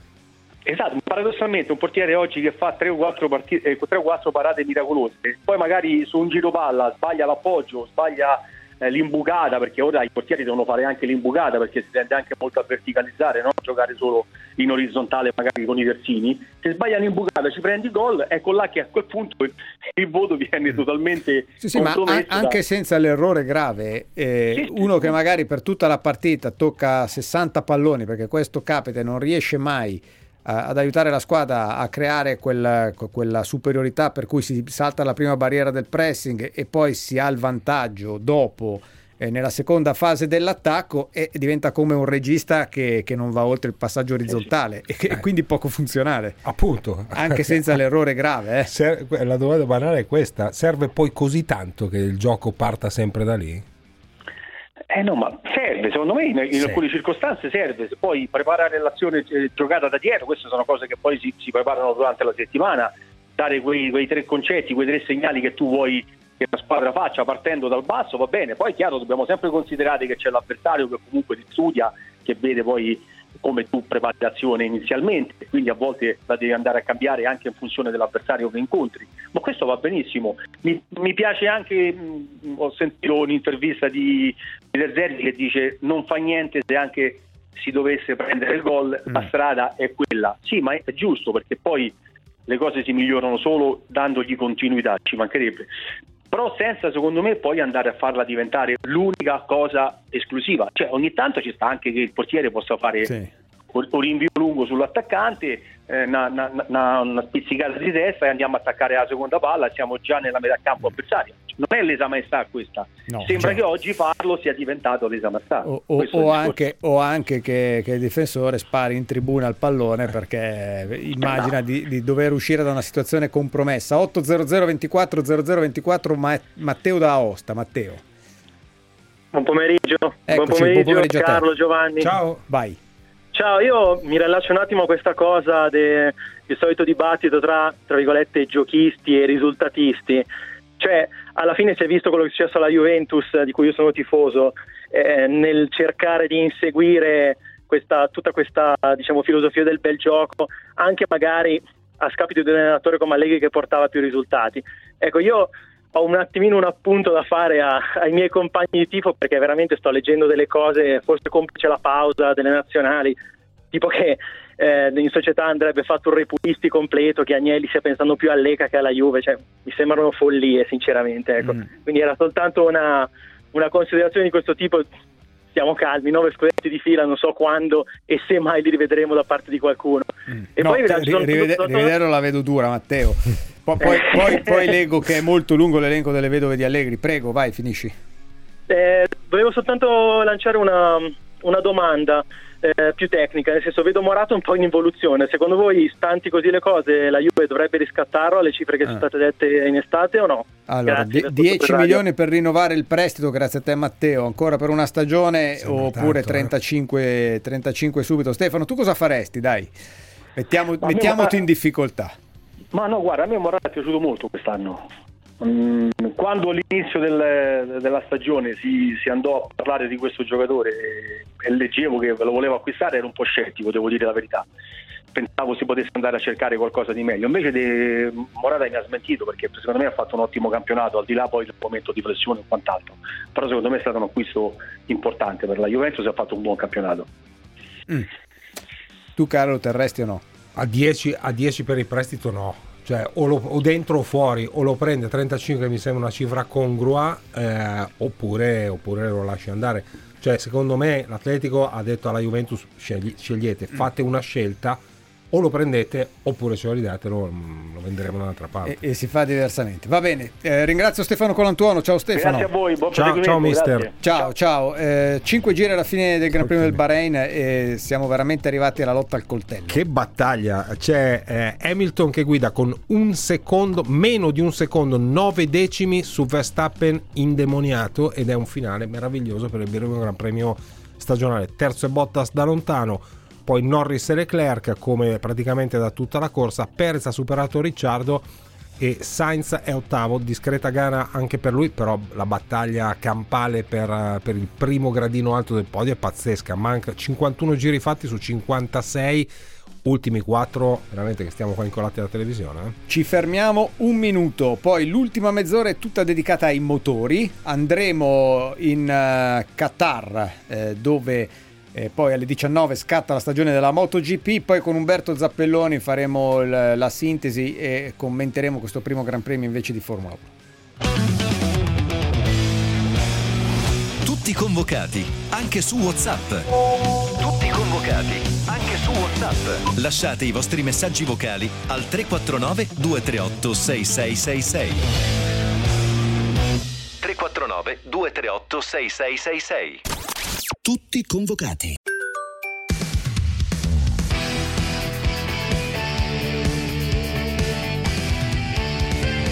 Tutti convocati.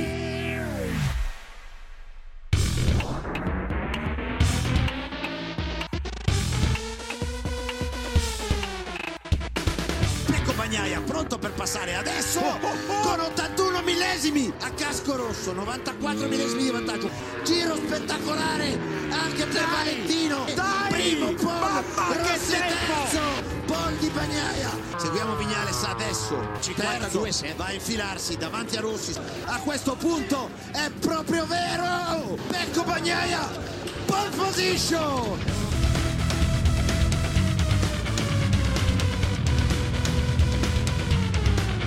Sono felicissimo, è un tempo incredibile, non me lo aspettavo, eh, sinceramente. Quando al terzo settore ho visto che ero sotto di 4 decimi dal mio best, sono rimasto quasi incredulo. Grandi complimenti a Pecco perché ha fatto un giro incredibile e l'ho visto e ha guidato, ha guidato da paura, bravo, e se lo merita. Sono molto contento perché ho fatto, ho fatto un gran tempo, purtroppo ho fatto qualche errorino, se no magari ci stava anche la prima fila, però è sempre così, il, il giro perfetto è difficile che ti viene.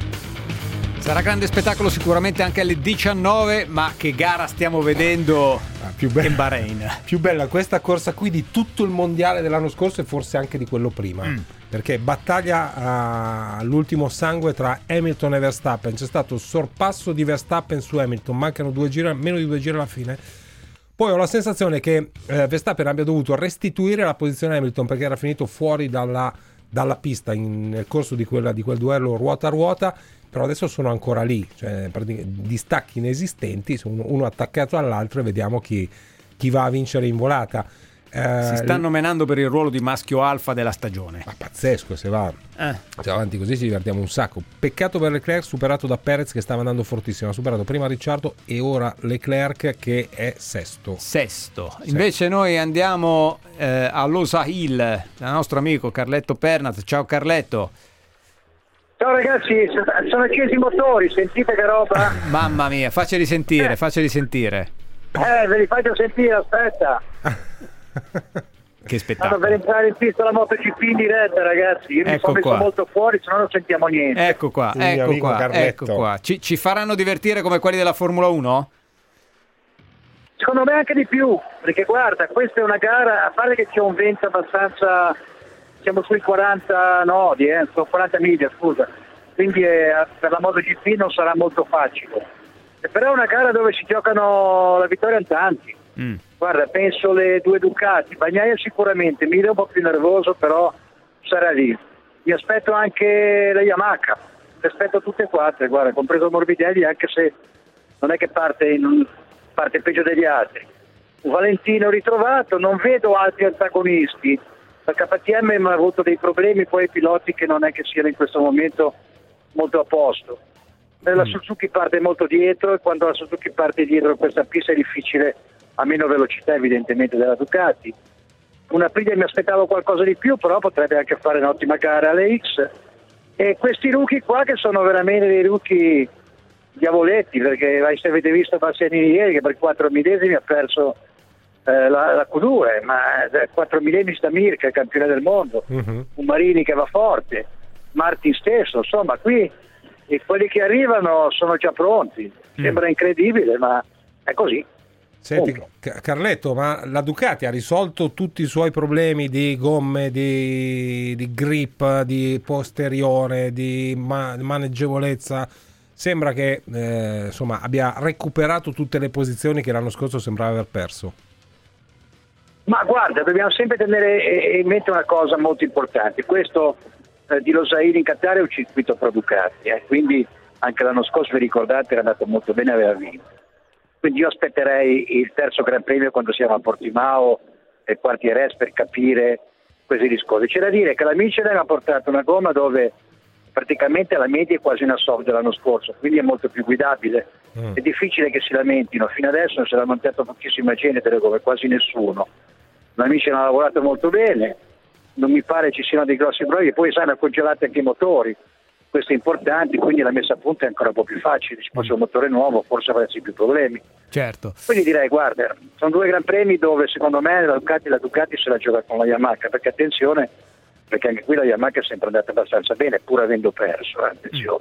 Allora, Carletto, ti chiedo 30 secondi, ci facciamo raccontare da Carlo le ultime curve del Gran Premio eh, del Bahrain a Sakir. Intanto preparati la risposta a questa domanda. Mark Marquez, che è seduto sul divano di casa tu- sua, eh, secondo te oggi chi deve tifare contro? Cioè chi deve sperare che non vinca? Aspetta per la risposta, vai Carlo. E sta vincendo Hamilton la prima corsa stagionale. Da- Davanti a Verstappen arriveranno gomito a gomito, però decisivo quel momento della- del sorpasso e controsorpasso a tre giri dalla fine.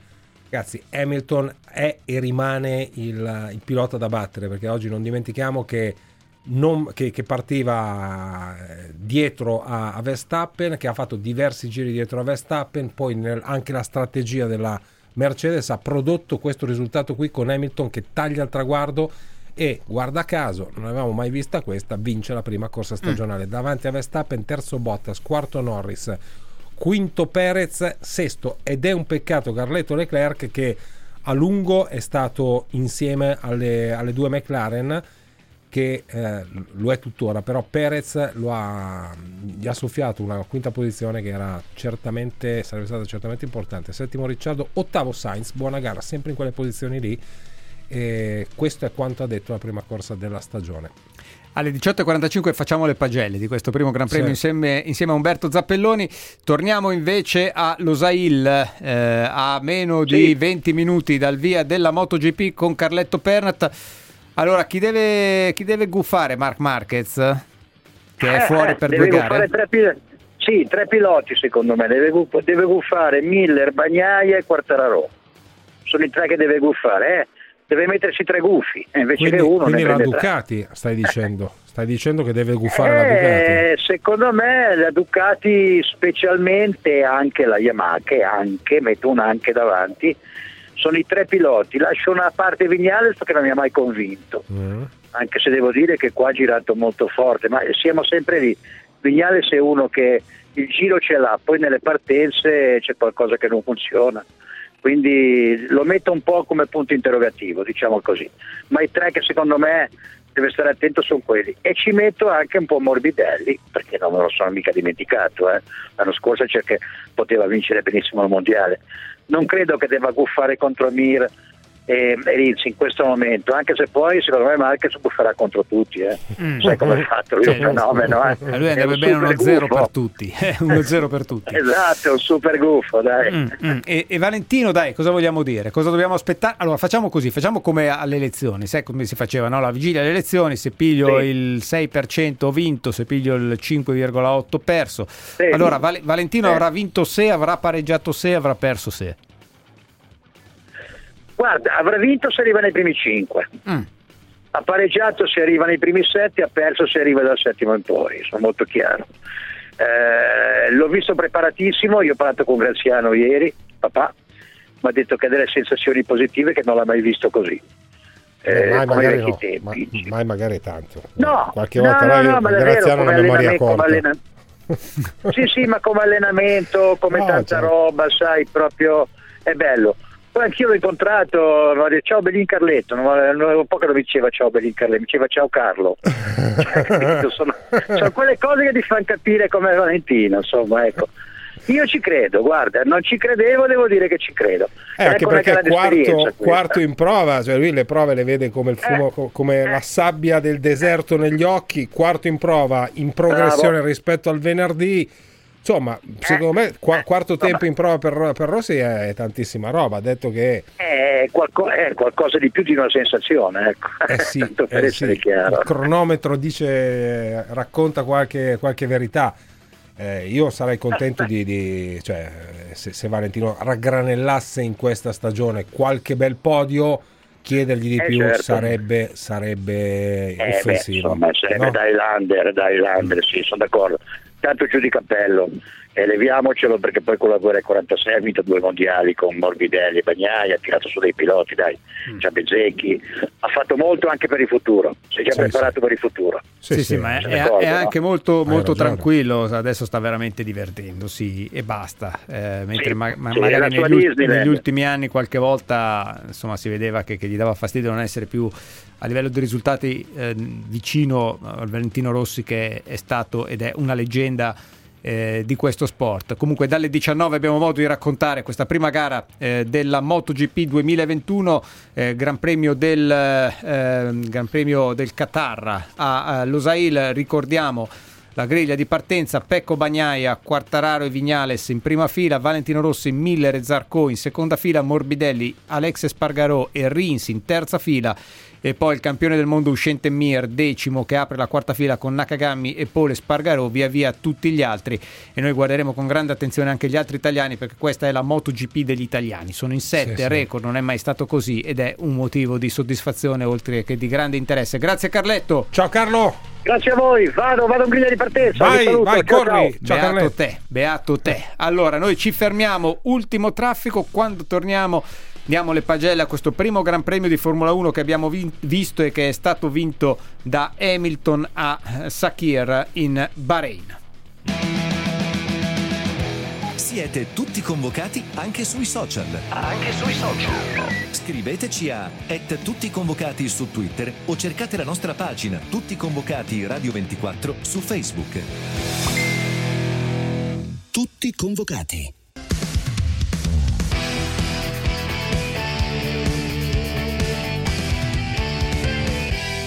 Convocati. Allora, ricordiamo eh, i primi 10, e almeno i primi, i primi 8, arriviamo fino a Sainz, eh, di questo Gran Premio di apertura della stagione della Formula 1. Ha vinto Hamilton che ha staccato di circa 6 decimi Verstappen, terzo a chiudere il podio l'altra Mercedes, quella di Bottas, poi Lando Norris, Sergio Perez, sesto eh, con la prima delle due Ferrari il monegasco Charles Leclerc, settimo Ricciardo, ottavo Carlos Sainz eh, che insomma è arrivato laddove era partito, è partito ottavo, è arrivato ottavo Umberto Zappelloni, ciao. Ciao direttore. Ciao, ciao, buon pomeriggio a tutti. Noi ci siamo divertiti, tu? È stato divertente, è stato sicuramente eh, diverso da quello a cui eravamo abituati l'anno scorso. Hamilton ha un avversario, è un avversario vero, eh, non sarà una passeggiata al mondiale di quest'anno perché la Red Bull è più vicina, Max è agguerrito, eh, va, va capito perché poi gli ha ceduto la posizione, se è stato un messaggio della, della direzione corsa o se la Red Bull ha deciso comunque di giocare d'anticipo sui commissari e di chiedere di lasciare la posizione, però insomma Sì, però il senso è quello. la Mercedes ha vinto la gara, ehm, ma eh, sarà una bella battaglia tra i due. Eh, ci sono due macchine più vicine rispetto a quello a cui ci eravamo abituati nel- in passato, questo è il dato di fatto di oggi. Beh, più, bella- più bello questo duello finale, dice- dicevo, di tutto il mondiale dell'anno scorso e forse anche di quello prima, perché era tanto tempo che non vedevamo una battaglia eh, di, di questo livello tra due piloti che sono quelli che si sfideranno per il titolo. Anche io ho avuto quella sensazione lì, cioè che nel sorpasso su Hamilton sia finito completamente fuori dalla pista, poiché gliel'abbiano ordinato o che abbiano deciso di, di ricedergli la posizione, tant'è. Eh, comunque Hamilton mostruoso, ma anche la Mercedes con la sua strategia mostruosa, direttore.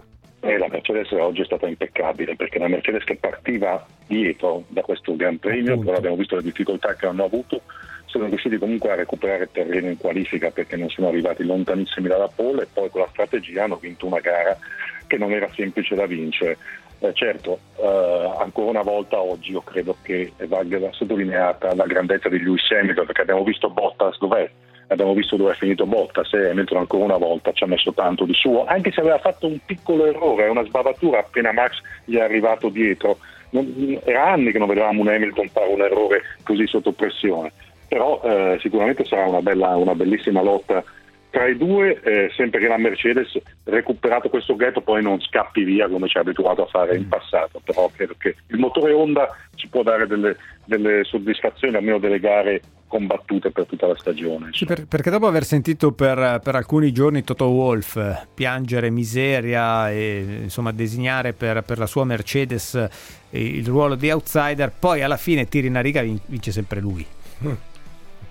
Sì, ma ce ne siamo un po' abituati a, Mm. perché anche, anche, anche Lewis Hamilton piangeva spesso anche quando proprio aveva anni di, di vantaggio sugli avversari, piangeva, piangeva. Questa volta qualche motivo ce l'avevano di lamentarsi, però poi la capacità di reazione, d'altra parte è una squadra che ha vinto, che domina da quando ha cominciato l'era di questa motorizzazione, quindi insomma eh, che sappia come uscire dai guai, lo avevamo visto anche eh, nel 2018 contro la Ferrari, insomma eh, la, la Mercedes ha una capacità di reazione straordinaria e quindi questo ne va assolutamente dato atto. Ma quanto può pesare psicologicamente nella testa di, di Verstappen? Dai, secondo me lui si era messo in mente di essere davvero il favorito di questa gara. Fa un sabato con una pole eh, con un certo distacco perché eh, aveva mh, tirato una riga di 6 decimi rispetto ad Hamilton. eh, in gara paga, paga la prima scelta tattica, poi torna sotto, vede che potrebbe anche essere più veloce, poi non c'è più il tempo materiale e vince sempre quell'altro. È una giusta osservazione perché poi lui ha avuto il suo, il suo calcio di rigore e lo ha tirato sul palo alla fine perché lui lì aveva tre giri per cercare il sorpasso, l'ha fatto ma ha sbagliato perché è andato oltre i limiti della pista, quindi un piccolo errore suo c'è stato, troppa foga, troppa fretta, però quando, dopo, quando ti vedi finalmente Hamilton lì davanti ti si apre una porta provi a buttartici dentro.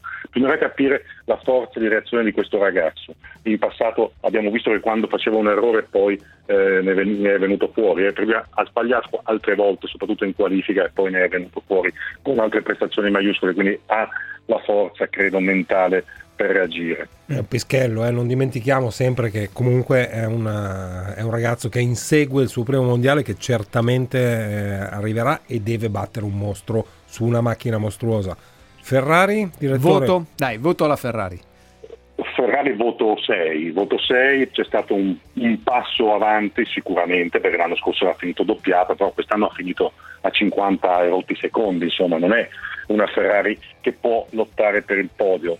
Non lo sapevamo, non, non ci eravamo illusi eh, nonostante la grandissima prestazione di Charles in qualifica e anche oggi all'inizio della gara perché c'è un'immagine che a me piace molto, quella alla ripartenza dietro la safety car in cui hai visto Hamilton schiacciato tra Verstappen e Leclerc, quindi il- i giovani che stavano andando all'assalto del sette volte campione del mondo, che è l'immagine della Formula 1 del futuro che vorremmo vedere. Però la Ferrari in questo momento è ancora dietro anche alla, alla McLaren e perché l'Alfa Tauri ha, fatto, ha pasticciato con Gasly e con Tsunoda, se no rischiava di essere dietro anche l'Alfa Tauri. Diciamo che è lì per lottare per la terza posizione, in questo momento non è la terza forza, la McLaren ha qualcosina, ha qualcosina in più.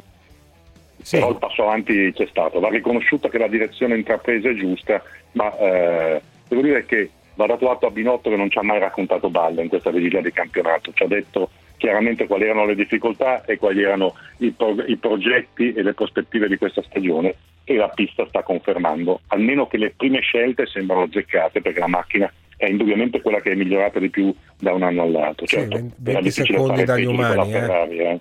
Sì, Eh, era sei- sei impossibile. quasi- Era impossibile fare, Sì. fare peso di, di quella Ferrari, però io ho notato ieri in prova, così come oggi in corsa, se tu togli i due marziani, cioè il gruppo dietro è molto più compresso, molto più schiacciato, ha preso 20 secondi dal primo dei grosso- mal contati dal, dal primo degli umani che, che è Bottas, quindi dentro a quel pacchetto lì l'importante è che la rossa ci sia, ora non voglio dire avere troppo ottimismo, No, però giusto, se sei dentro quel pacchetto lì stagione- fai il tuo, no?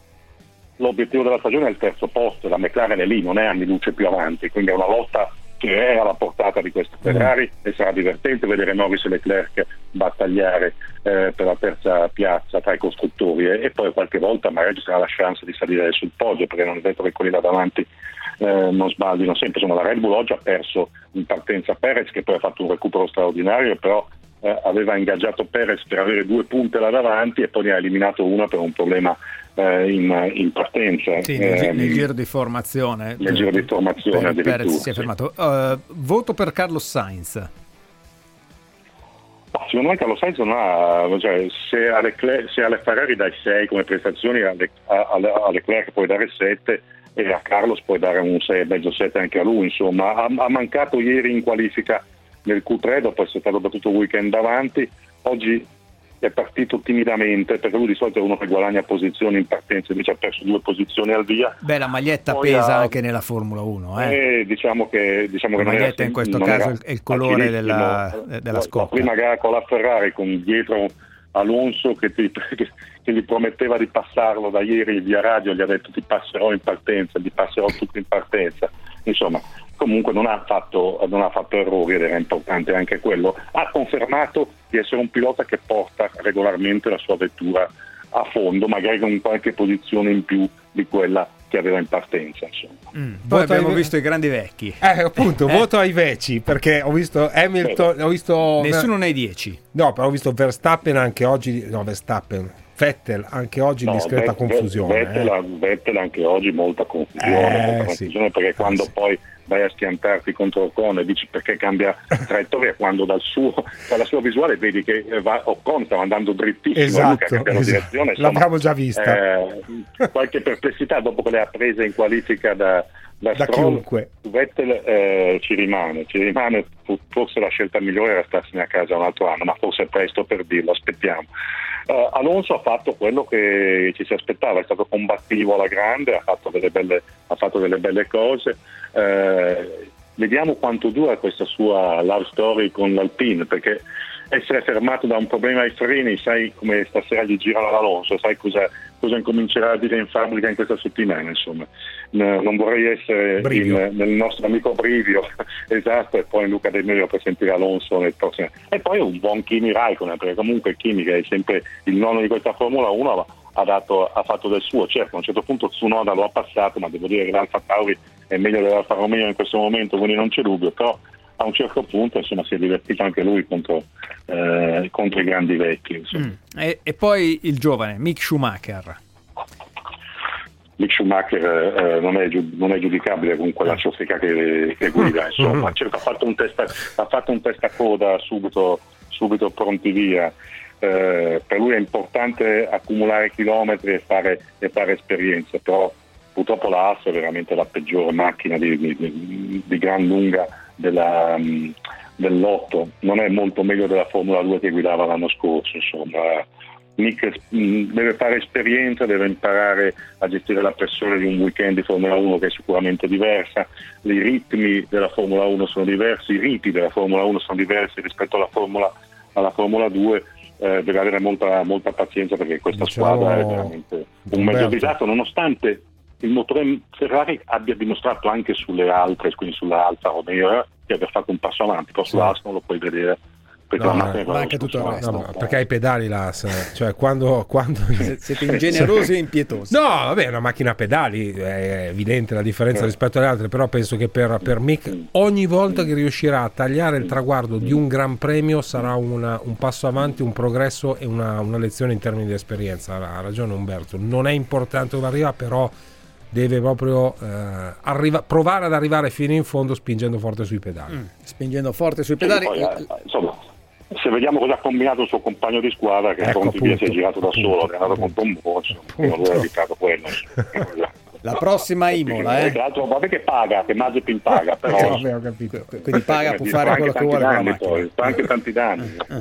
Va bene, la prossima Imola, eh. Prossima Imola, Prossima Imola. male. La prossima, Bel la circuito. prossima Imola purtroppo ancora senza pubblico, un'altra, un'altra bella pista, ehm, ci sarà da divertirsi, ci sarà da divertirsi. Speriamo, insomma, questo, questo- questo che abbiamo visto in questo weekend ci lascia sperare in una Formula 1 un po' diversa dalla solita tirannia Mercedes degli ultimi anni, quindi almeno una lotta non tra due compagni di squadra ma tra due avversari veri per il titolo. Spero che possa farci divertire anche perché il mondiale è lungo, sono 23 gare e, e se fosse stata una litania Mercedes come negli anni scorsi insomma sarebbe stata un po' noioso invece ci sono dei motivi di interesse Speriamo, sicuramente speriamo di avere cose, cose da, cose da raccontare per i prossimi mesi. Grazie Ciao direttore. direttore, a presto. Grazie a voi, buona serata a Ciao, tutti. ciao, grazie a Umberto Zappelloni. Noi ci fermiamo qui. Fra 2 minuti e 15 secondi scatta anche la MotoGP. Quindi insomma c'è, da- c'è ancora una bellissima serata di sport da vivere. Alle 20.45 Bulgaria, Italia, Sofia.